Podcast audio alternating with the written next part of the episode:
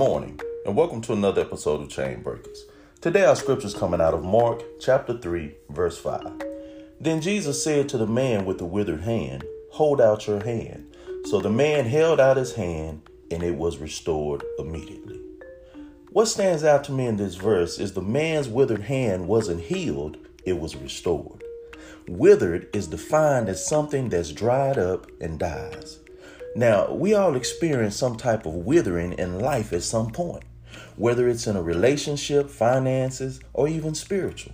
But like this man, we must be willing to present to Jesus what's dried up and dead so he can restore it. Now, some things require restoration instead of healing. Now, restore in this verse is the Greek word apokathistemi. It means to set up to an original position or condition. See, don't be afraid to stretch out what's withered in your life so its position and condition can be changed. God bless you and have a good day.